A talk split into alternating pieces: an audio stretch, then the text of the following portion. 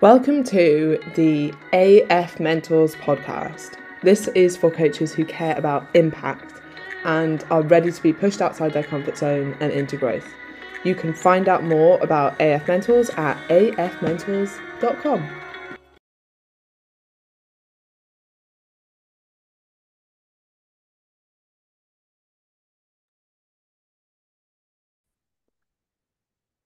Hello and welcome to the AF Mentors podcast. I have a very special guest with me today, Tom Wright. How are you? I'm great, thanks, Emma. How are you? I'm very well, thank you. I don't know what introduction you want. So I'm actually going to let you introduce yourself because you've hmm. done so many things and I don't know what is most applicable to this. So, how would you introduce yourself now in 2023? I had to think about this yesterday because I knew I'd have to introduce myself, and I would, I would call myself a product marketer. I work in, uh, I work as a product manager, which very simply means that I help create products for brands to sell to customers. So that includes understanding of making products and understanding of marketing. So it kind of combines the two worlds. So I'm product marketer uh, and I work within sports and fitness. Awesome. And and you've done, I guess what makes you even more applicable, although I'm sure a lot of the things with products and marketing like is universal, but you've also been a personal trainer for many years. You also worked in sales for many years. You also worked at Gymshark. So like you've kind of got this industry knowledge as well as your product marketing knowledge. Yeah, I think that's what makes my uh, background applicable to what you do and your, you know, your mentor mentees. Um, Always sounds weird saying that. I normally just call them coaches, but then, yeah, it, so then it's hard to distinguish between the coaches that work for me and the coaches on mm. AFM. But it sounds a bit wanky saying my mentees. well, okay, so I'll say it. Just the group, the AFM group. Yeah. The AFM group. Yeah. So I was a personal trainer for eight years. I've been training my whole life, and I didn't want to be a PT any longer. I think when I started, I actually kind of knew that that wasn't going to be my my forever role. I enjoyed it, but I realized that I had other skills and passions I wanted to explore and improve on, and that kind of led me to marketing. Um, I actually studied product design at university, so it was kind of like a, an a roundabout way came back to product and and have combined the things that ultimately I really love doing, and I still get to do that within the fitness industry and the sports industry, which is awesome. So it's it it was one of those um you know different paths and kind of finding my way. But i remember somebody said to me it's like one day all these random things that you think are you know totally separate will all come together and make total sense. And and that's true. And, and part of it is me pulling them together in the ways that i want to but it definitely you know when you find things that you like doing explore it and then it might actually lead to something in the future. And that's you know i've, I've got a kind of an roundabout way of getting here but now i'm finally doing the things that i really enjoy doing and and you know very happy to to talk about them. Yeah i think that's such an important journey. Like and i went through similar and i feel like we kind of went through this like together as mates like trying yeah, a lot absolutely. of things. i think we could both tell when we were full-time personal trainers that it wasn't what we wanted to do long term but then there there wasn't at least for me there didn't seem like a direct path into what I wanted to do. So now, if you kind of take a step back and look at the businesses, like I've kind of curated businesses that fit certain aspects of what I enjoy doing, like the geeky side, EIQ, coaching, which I absolutely love, like ESG fitness, the group coaching side, working with some of my best mates, and then like the mentoring side, because I freaking love growing things. So yeah, I think it, it can seem along the way like there's a lot of failures and I know we've both been through of like, oh, that job didn't work out, or like that master's didn't work out, or like we started this job and then changed it. And it's it's nice to see that like we've kind of both got to a place now, what, 10 years later or something, that hey, actually we're both quite happy and have kind of curated a life and a job and a career path that fills like fills us with happiness, I guess. And purpose, I guess, is the point. Yeah. Do you do you feel like you're fulfilling your purpose now? Yeah. And I was thinking about this the other day. Like, I genuinely get up every morning excited to open my laptop. That's amazing. Is, yeah, which is awesome. I think like that and that's really the key to success right is well one i feel like that is success in itself like if you get up every day and you love what you do that is success but also it kind of it's like a chicken or egg scenario because actually if you love what you do you're much more likely to be successful like if you're doing it for the right reasons you're going to outwork everybody else that's just doing it to pay the bills or to make more money and actually if you would do it despite that like i've been doing the same stuff for years and years before i even made much money from it because I loved doing it. And actually, that's probably the key to why I've been quite quite successful. Yeah, and th- that reminds me of a, a, a kind of half quote. I don't know where I heard it, so I'm going to claim it for my own. Um, that success isn't a destination; it's it's a system and a way of living that will help you continue to grow and therefore be successful. You know, it's it kind of it is itself. Success is itself. As if you can mm-hmm. find a way of feeling successful and enjoying what you're doing, then you've kind of already won, and that will lead you to future wins. Yeah, yeah, and then people like, what is success? It's like, yeah, well, that's what I would define it as. Is like getting to do what you want every day. But some people be like, oh, to me, it's 10k a month. To me, it's having this many clients. To me, it's you know whatever some material thing. And then you realize once you achieve that, you're like, nope, still not. That's still not it. And actually, that if you just it. appreciate like what you have in the now, very different. Have you read The Happiness Advantage? No. It's really good. I would recommend that. It's kind of almost along the same sort of theme of like actually most people think that it's success that drives happiness but the argument in this book is actually that it's happiness that drives success and that happier people are more likely to like work harder go for more opportunities talk to more people like and that in itself opens more doors and means that you're more likely to be successful. So it's actually the happiness that drives the success not the success that drives the happiness. But then it obviously kind of spirals right yeah no sounds great. I'll check that out. Okay so what i really wanted to talk to you about is one of my favorite topics and i know it's one of yours as well which are i would generally term them cognitive biases. Would you do you have a different name for that kind of train of thought or? No, um, I think it's it all falls under the kind of behavioral science uh, and psychology umbrella, but cognitive biases is really what we can kind of those are the the elements of it that we can talk about and and things you can actually use. Yeah, and or some people call them heuristics, right? Yeah, but I don't really understand that word, so. yeah, me neither. I guess it's just like a mental shortcut that people take.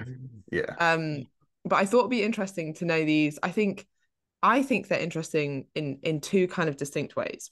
One, so that you don't catch yourself out kind of living a life that actually isn't important to you. So things like sunk cost bias, right? And mm-hmm. then the other is like things that you can actually use in your marketing that may actually mean that you sell more or mean that someone's more likely to buy or even just really simple things like the way that you frame something can change the way it feels for someone. So like instead of saying 20% of my clients don't get results, I might say 80% of my clients get incredible results, right? It's the same thing, but it sounds very different. Um, and you've done some awesome posts on these. So do you want to pull out a few of your faves? Yeah, absolutely. So well, we'll start with with the one you you kind of highlighted there, which is um social proof and positive and negative social proof. Um and the uses of them. So social proof is the way that somebody is um, unconsciously affected by other people's behavior or um, you know maybe marketing. So if i said or Whiskas said eight out of ten cats prefer Whiskas you're more likely to buy Whiskas because it sounds like other people are buying it for their cats who like it. So if everyone else is doing it i'll do it. So it's this is nothing groundbreaking, but just understanding it and having a clear understanding it and and how you can apply it to your own business marketing is very helpful. So, yes, in your example, 80% of my clients are getting results. Well, that shows me that you have clients and they are being successful, and therefore I might want to come and join you because you have demonstrated an ability to achieve something and other people are getting that, but I'm not. So that's mm-hmm. positive social proof, and it might pull me into your business. Um, but you can also have negative social proof where, let's say the uh, and this is uh, a very um, badly remembered real example. Um, NHS are short of blood and they need people to donate blood. So they say, We are desperate for blood. Um, our stocks are low. Only 4% of people are donating blood. Please give blood. So they've said, We're really desperate. We need it. And no one's really donating. Please donate blood. Didn't work because it's very easy for everybody to go, well, no one else is doing it. I'm not going to bother. Yeah, I was about to say, did that work? Because no. yeah, right. Okay. So the flip side of that would be, okay, well, let's say it was four percent of people living in London. So you could say that's maybe like four hundred thousand people. You could have said, um, last year, four hundred thousand people in London gave blood. Um, this helped save many lives. Um, will you do the same? Immediately flips that. It's a positive spin. Now I'm thinking, well, everyone else is donating blood. I should probably go and donate blood, and I'm going to help save a life. It it gave like a initially this negative. I can ignore that. No one else is doing it. You know, social proof message, and then this new positive spin makes people more likely to engage and do the the behavior that the NHS want you to do. So it's it's all about figuring out how people make decisions and then helping to helping them to make the decision and ethically influence them to make the decision. Mm-hmm. Yeah, I get. There's that book called Nudge, right, which has so many examples of this, and I think there's like whole government teams that are like nudge teams now, and some of the, and I can't remember this off the top of my head, but there was one particular example which I was like quite shocked about that was I think it was something similar to like, I don't know, 90% of people file their taxes on time. Make sure you file your taxes on time. And that increased the amount of people that filed their taxes on time so much more than offering people a fine or offering people like threatening people with a fine of like, you know, if you don't pay your taxes, you'll be charged this. Actually, if you just said, hey, most people do, do you want to be the one person that doesn't? They're like, oh shit, no. So it's, it's interesting how much just a bit of kind of social proof can do. And same with what always the example that's always given that blows my mind as well is the opt in versus opt out of um, organ donation. And that like some countries they're just like, why is this one, you know, so unbelievably low? You know, like two European countries that you'd think would have kind of like, why would it be so, so different? And it was because one country had you had to opt in to give your organs if something awful happened, and one was you had to opt out of doing so. And if you had to opt out, then you were, yeah, far far less likely to actually bother doing that because you're being nudged in a certain direction. And it's a good example of just like how much we just follow the path. And I think that that can go wrong in certain things. So, for example, like I didn't ever remember choosing to go to university. I don't regret this decision, by the way, but I don't actually remember making that choice. It was more like, well, you finished school, so now you'll be going to university, right? And you're just kind of like nudged in that direction. That's what everybody else does. That's what like 90% of the people that in my class were doing. So that's what I did as well. And schools and, use that as social proof as to why you should come and join our school because 90% of our students go on to higher education. Mm-hmm. So it, it's in their benefit because they can use those stats as social proof to to get new entrants. Um, yeah, it's all I mean, let's not get into the education system. That's a different thing altogether. Uh, and you've got two um, ADHDers who maybe yeah. aren't, you know, the best. Wasn't the best uh, way of learning for me. But anyway, no. despite that, like I think I think in certain situations it's good. You know, like I would quite like to be nudged into I don't know opting into my pension or something if it's going to be beneficial to me. But so this is where think... like ethical influencing comes in. Like with all of this, it can sometimes feel a bit like, oh, I don't want to trick people. But if it's a, de- a decision that's going to help a person or be mutual bene- mutually beneficial for both the coach and the client, mm-hmm. the client's looking for a, a train a coach. They're looking for weight loss or you know fitness or whatever it is. You not marketing yourself in the right way to help them find you and make the decision that you are the coach for them, if you are the right coach for them, you're doing both of yourselves a disservice. So it's ethical is the the key word in there. As long as you aren't tricking people or you know doing things you shouldn't be doing, then this is all just basic psychology that's used, you know, for hundreds and hundreds of years, thousands of years probably. It's yeah, just and... it's just ways of persuading people um, to help influence their behavior in a positive way. Yeah, yeah, when used right, for sure. And I think if you're thinking of ways that you could apply this to your business, one thing that I've never done, which is just so stupid, is when people finish commit to six, there's so much friction to sign up to stay on, right? Where it should be, if you don't want to stay, you can opt out, right? So I'm not forcing anyone to stay, but actually the obvious thing is that you'd be staying on, right? And that's the kind of the whole ethos of my coaching. It's not six weeks, it's change for the rest of your life. I fully expect people, the, the people who get the best results stay longer. So why would I essentially kick people out and then ask them if they want to rejoin after six weeks. It should be you're staying on unless you decide you want to leave.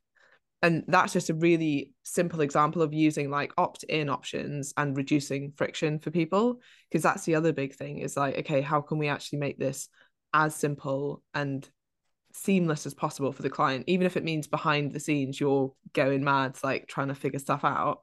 Actually, it should look like for the client, nothing has changed they're just staying on with their program because that's what they opted into at the start. And if if they ever change their mind, obviously that's absolutely fine.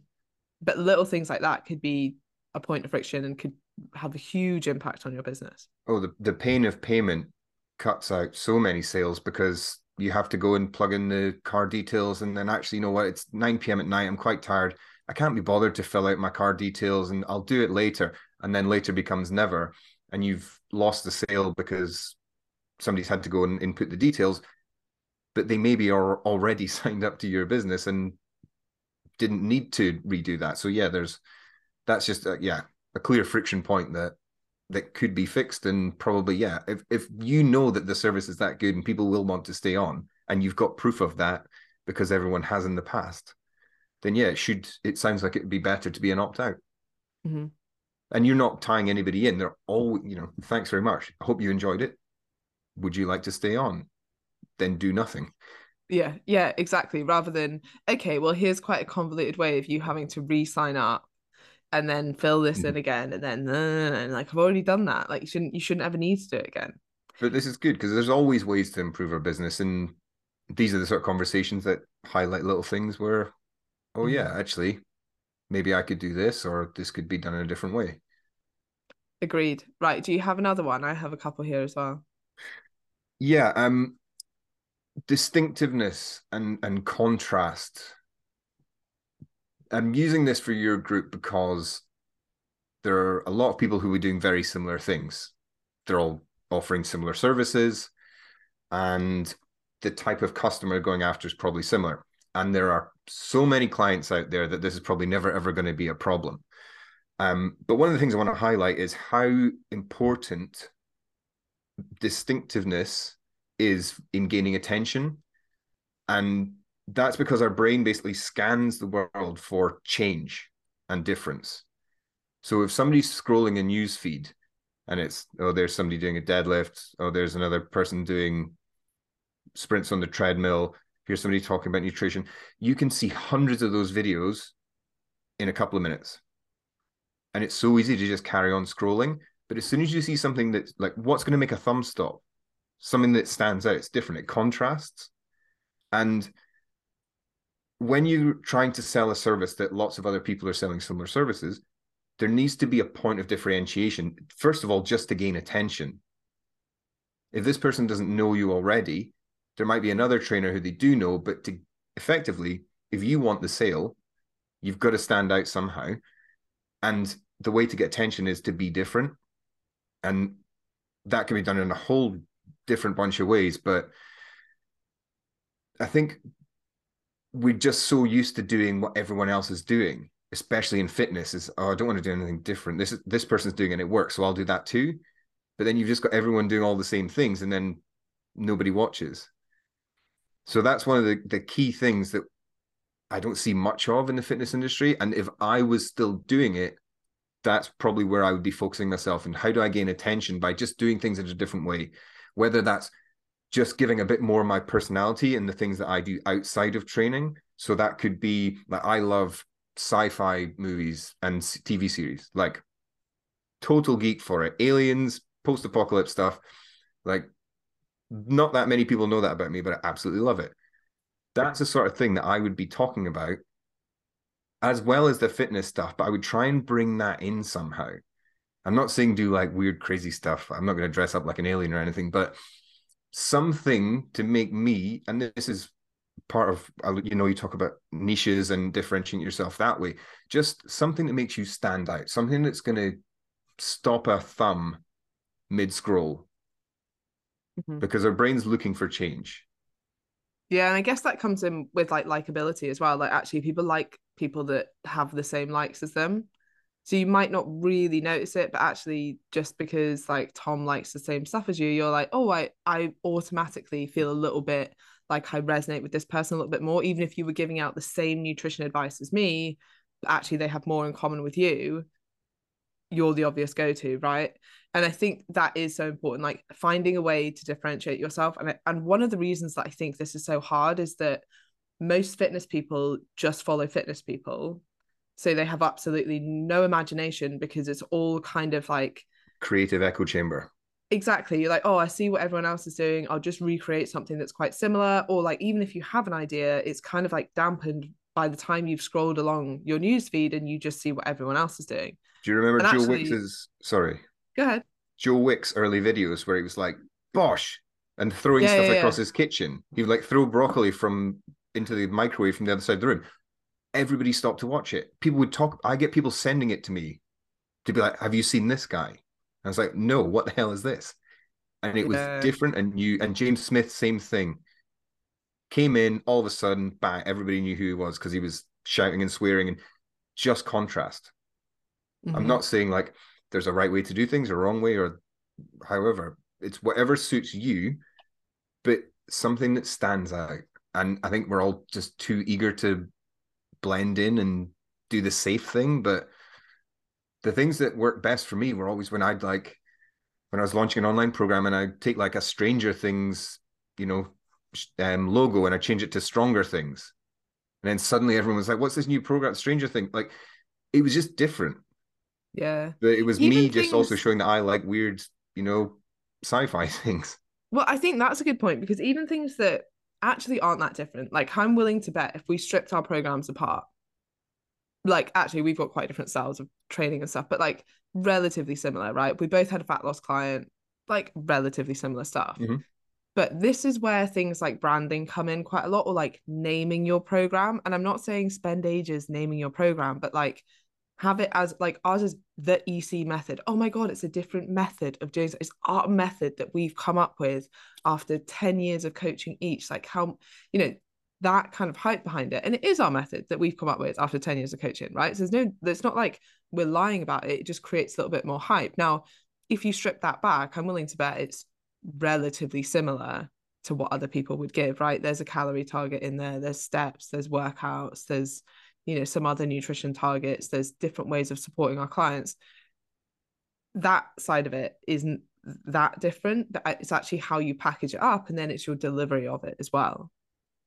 Yeah you your stuff has always stood out. Uh, i think you whether you realized you were doing it or not you know from kind of early on in your fitness career you were always throwing out little things that just separated you from everyone else. Like i can name a handful of them off the top of my head, but I'll, I'll, I'll first I'll just give one like sprout diet. Uh, yeah, it's just you saying I love sprouts to the point of wearing a T-shirt that had like Sprout Life or something on it. Yeah, one of my clients sent me that. I'm glad that I outgrew that phase of my life. but it's like silly little things that that was nothing to do with like you should eat sprouts because it's going to make you ripped. It was just you saying I like sprouts and making it funny. Mm. And it stood out and it was, you know, very simple and it's probably just you being playful. Mm. But as a point of distinctiveness, very For your strong. tries. That was my next campaign. Exactly.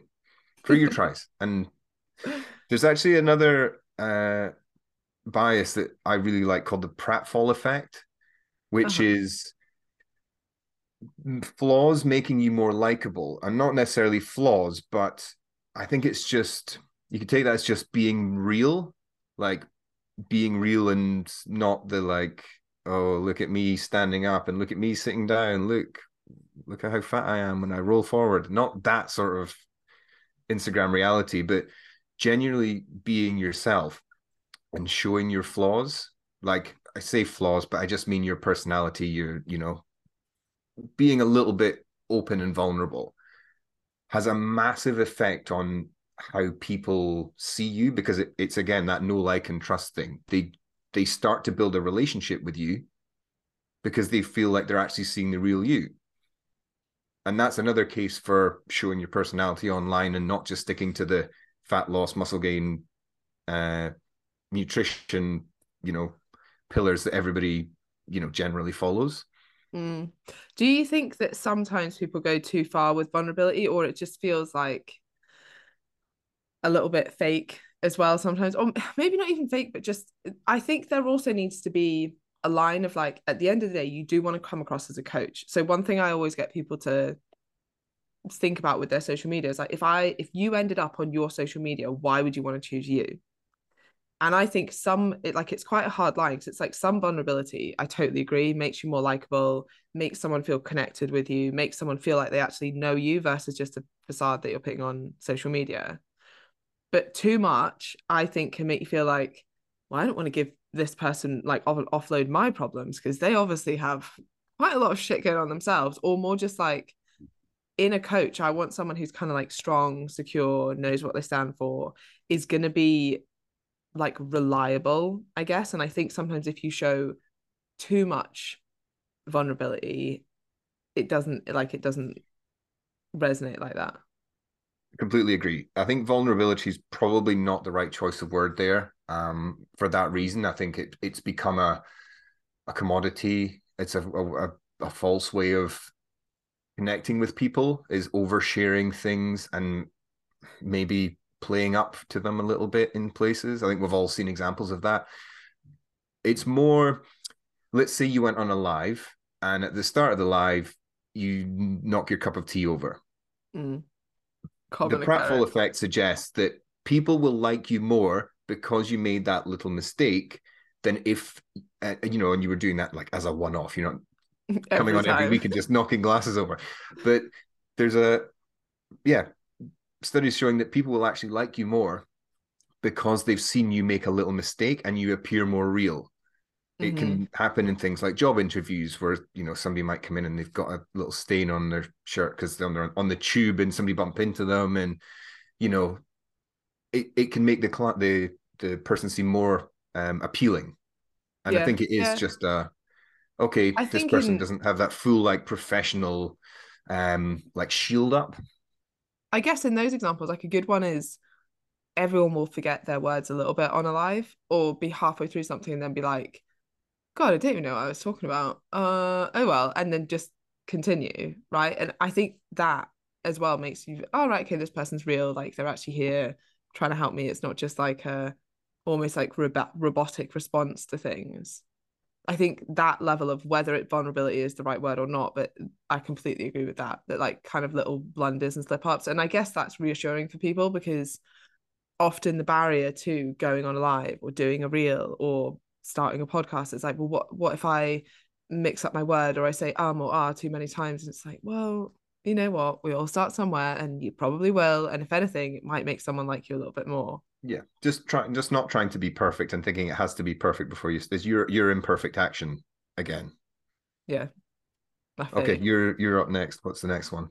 Okay um what do i have here? Choice overload something i'm very bad at because i love building new things um, but I think this is the heuristic or cognitive bias that when there is more options, people buy less. And I think this is something I definitely, I don't know if I ever really totally fell for, but I used to think like, oh, well, maybe I could do a program for nurses and then also a program for perimenopausal women and then also a program for people who are already pretty fit but just want to get absolutely shredded. And it's like, when there's too many options, and I think you're already on your back foot with online coaching because people already don't really know what it is. So there's that barrier of I'm signing up for something I'm not 100% sure what it is. If eh, if if people aren't sure, they don't buy, right? Then if people aren't sure and there's five different options, they definitely don't buy because they're like, "Oh, would I put myself as like pretty active, looking to get shredded, or actually I also fit into the perimenopausal woman category, so which program's right for me?" And then they'll end up being like, "Oh, well, too many options, I'm not going to do anything." That can be a problem with people businesses if there's you know sometimes it can just be even between group and one to one like oh which one's right for me? So a way around that is having clear distinct things on your website between the two but then also just not having too many options. Not like oh here's my lowest tier program and then my mid tier program and then my highest tier program. Like there's too many options for people yeah paradox of choice uh is so uh, just so common and I see it in like businesses, shops everywhere. It's if we just offer more, people will be happier when actually you're taking away their ability to make a decision. So yeah, choice overload. I mean, I can't really sum it up any clearer than than what you have, but mm-hmm. yeah, we used to do that um in our presentations at Gymshark is when we were talking about how we make product to new people starting and say, you know, we want to offer a wide range of product but it all has like this this range falls into this category and this category can only have this amount of product in it because if we put more in it you're going to take away people's ability to choose and they're going to end up leaving and going somewhere else where it's clearer on what they should buy. So that's that's how we used it in that we knew that if we give too much and there's tons of stuff on the website but it should be that if you click into bodybuilding or if you click into women's leggings there should be enough choice but not too much so as to stop you being able to to know what you want. Um and that's why you know our brain is doing that all day long is making decisions is scanning through different information and that's partly why willpower is higher in the morning than in the evening because you've got the energy the mental energy to make a choice in the morning whereas by the evening you'll just fall back on learned behaviors because you haven't got the the brain capacity left. So yeah, that's yeah, a it's an important one. Yeah, one of the best tips for that in regards to just like managing your life a little bit, even if it's like if you're dieting yourself, or for me, I really focus my diet more around how can I be more productive now, as opposed to like how can I stay in the best shape. And so thinking about choice overload is important. Like actually, if I have the same breakfast and lunch every day, I never have to think about it. So I've got more brain power to think about more important things. Same with when you hear like Steve Jobs talking about wore, wore the same top and jeans like every single day, right? So you don't have to think about the clothes that you're wearing. Not saying I'm the same, but like again, I just kind of wear the same thing every day. It's usually black. It's usually a hoodie, one of like five different hoodies, like done, right? And then on the odd occasion where you do go out or do something different, like, hey, yeah, you can think about wearing something different. Same with food. Like yeah, but then in the evening, maybe you do think, oh, actually, I'll see what I want this evening. But you're not constantly making those decisions all day. And if you do think, hey, I've got a limited amount of good decisions I can make in the day or a limited amount of like good brain power, do I want to spend that on choosing my breakfast or building my business? Like, and I know what the answer is for me. So that's a good way to kind of use that in real life for your advantage and I think there's there's been quite a lot of studies on this, but I think the most famous one is the when there's four jams versus 24 jams and people mm. buy less jam when there's more choice. And I think like as Tom was speaking, I was just thinking of loads of examples where I'm like, yeah, I'll go on a website and I'll be like, I know I definitely want like I just recently bought some hand luggage that's like the perfect size to fit in hand luggage. And I was like, I know exactly what I want, like hand luggage that is the perfect size. And then I go on and there's so many options and even the fact that there's so many price ranges as well i'm like i'm actually quite happy to pay more for something good but i don't know if i'm getting ripped off because is this one just the same but it's cheap. And then it's like there's so many options whereas if there had just been two i would have been like yeah i like the black one go. So much quicker. well that's a good that's a good segue into um price points and anchoring. Mm. which so, is what i had next. Yeah. So you looking for your luggage you're like okay you've got no frame of reference generally, uh, and I'm I'm guessing that from what you said, it's probably true. I don't either. how much hand luggage should cost. Mhm.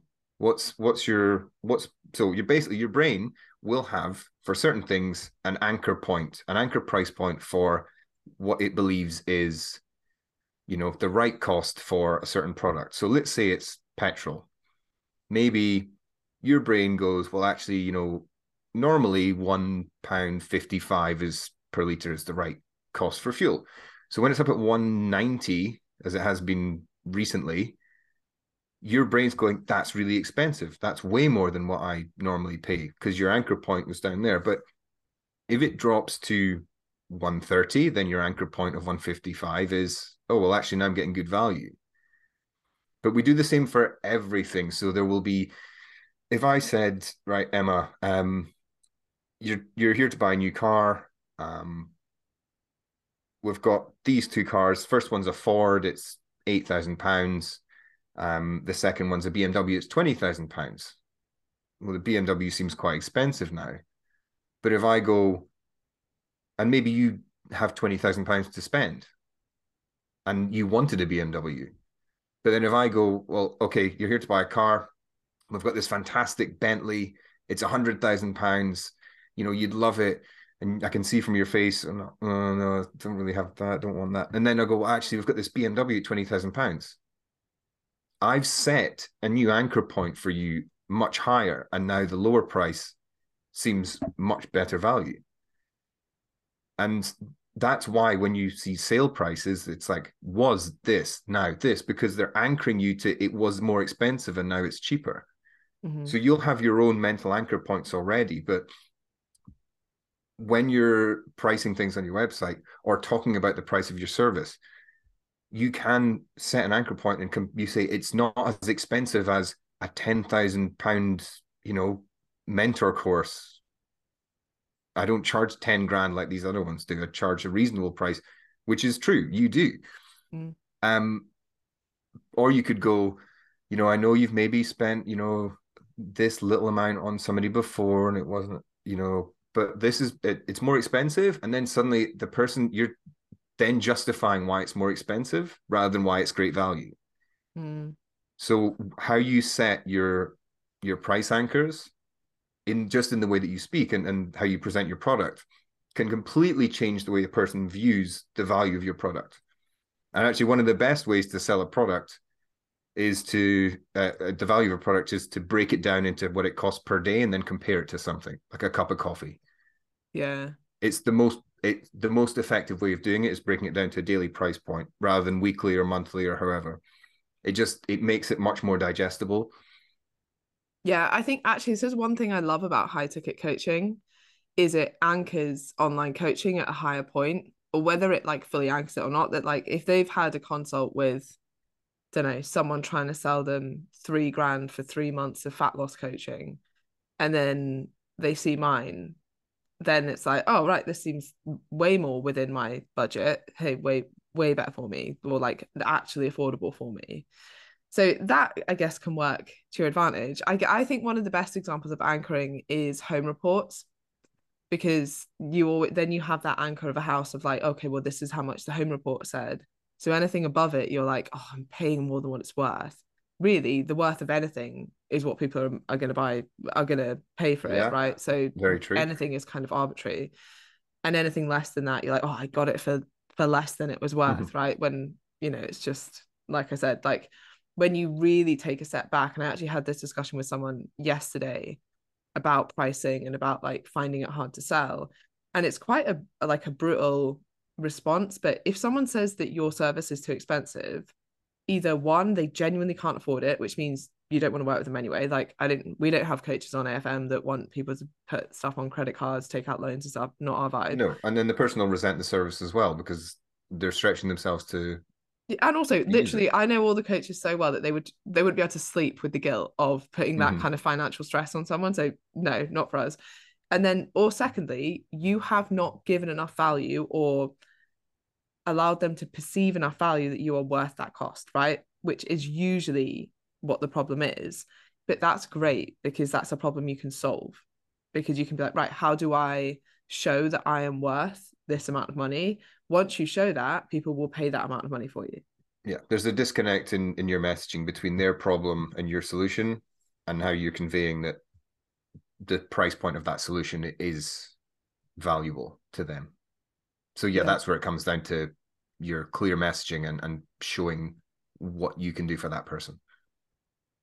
Agreed. Um, and then the other just really obvious example of price anchoring is like having your two products. Say you've got a group coaching program and a one-to-one coaching program. I'm normally, and I I think actually almost everyone on AFM is normally trying to push people towards group more because it's scalable. Mm-hmm. Like, sure, you'll still get some people that are just either want one to one or are better suited to one to one, and that's fine. But usually you'll fill that up pretty quickly. And actually, you kind of want people to sway towards the group. Now, if you've got, hey, it's £300 a month for one to one, it's 150 for group, group looks like a really good deal. And I would use social proof there to be to be pushing people in by going most popular, most be- mm. best value for money. And again, yeah. just um you'll see it on a lot of subscription websites where it's got like a banner over the middle option, which is used, you know, they use the Goldilocks effect of cheap one, really expensive one, one in the middle that's the one they really want to sell you. And it'll say best value or it'll say most popular. And it's just them nudging you again towards buy this one. Yeah. So there's, uh, I've heard some really good examples of this, like on um menus at restaurants. If they say most popular, the sales go up by 30% on that mm. dish. And you're like, from doing nothing, just saying most popular. And it's probably one that has the best markup for them, right? Or they'll just make the most of it and whatever. And same with like sizes of coffee or sizes of popcorn. It's like actually the middle is normally a bit of a decoy that yeah, yeah. there's no point getting the middle. And actually, then most people will be like, oh, it's only 10p more to get a large. I'll just get a large. And then you find the majority of people get a large instead of a medium. And, and that's why we're all obese. Don't, yeah, don't finish the large either. yeah, exactly. Um, uh, was there another one I was thinking of with that? No, I think that was it. Okay, do you have one more? Yeah, and this is one of my favorite ones, and this is more of like a a life one. Um, but I think it's just a really good good thing to to understand. Um, and it's double barreled. So first one is the primacy effect and the peak end rule. So the primacy effect is where people will generally remember the first piece of information more clearly and give more weight to that piece of information than everything else that you tell them afterwards. But it also works with, let's say you're in a job interview or you're going for a job interview. The first candidate that gets seen will be remembered better. They'll probably be remembered more fondly. They'll they'll have more weight added to what they've told the interviewers than the rest. Not, and that's like a generalization, but it, it is true. The first person, the first piece of information, our brain will store that. So if you're ever going for a job interview or you're ever presenting, stick your hand up and say, I'll go first. Or ask ask when the first available interview slot is and take that one. There was a study done on on a it was a judge, and I believe it was in South America. Um, and they looked at the you know the convictions throughout the day of the judge who was seeing you know person after person after person. The people who were seen first thing in the morning or after lunch got either got off or got lighter sentences than the ones that were seen late morning or late afternoon because the judge would get hungry and get tired so the people who were seen earliest were you know judged more favorably. And then again it was that's so that's the first in the morning but then after lunch when the judges had a rest and something to eat and they looked at this i can't remember what the, the duration was but it wasn't like one day. It was over months and the pattern was so clear. So i mean hopefully you won't find yourself in that situation but yeah. so guys when you're about yeah. to go to jail, just make sure you try and get the first slot of the day. But that's what um, I would um, always do with interviews. Is I would say they'd say, "Oh, when can you interview?" And I'd say, "When's the first slot?" And they would tell also, me, and I'd still take keen, that one. Right? If someone said to me, "Yeah, when's the first slot?" I'd be like, "All right, they're they they want this. They yeah. they want to get in there first. Oh, so I and, think it's and it like worked. double whammy. Good. Okay, we're present. Um, who wants to go first? Me. Okay, confident. Yeah, but see, I always did that because I like to get out of the way And, I'm and like, it yes, probably I'll go first. Me, please. And nobody else wants to go first. So No. because they want people are like, oh, I want to see what they do before, and then they try and anchor themselves off what you do.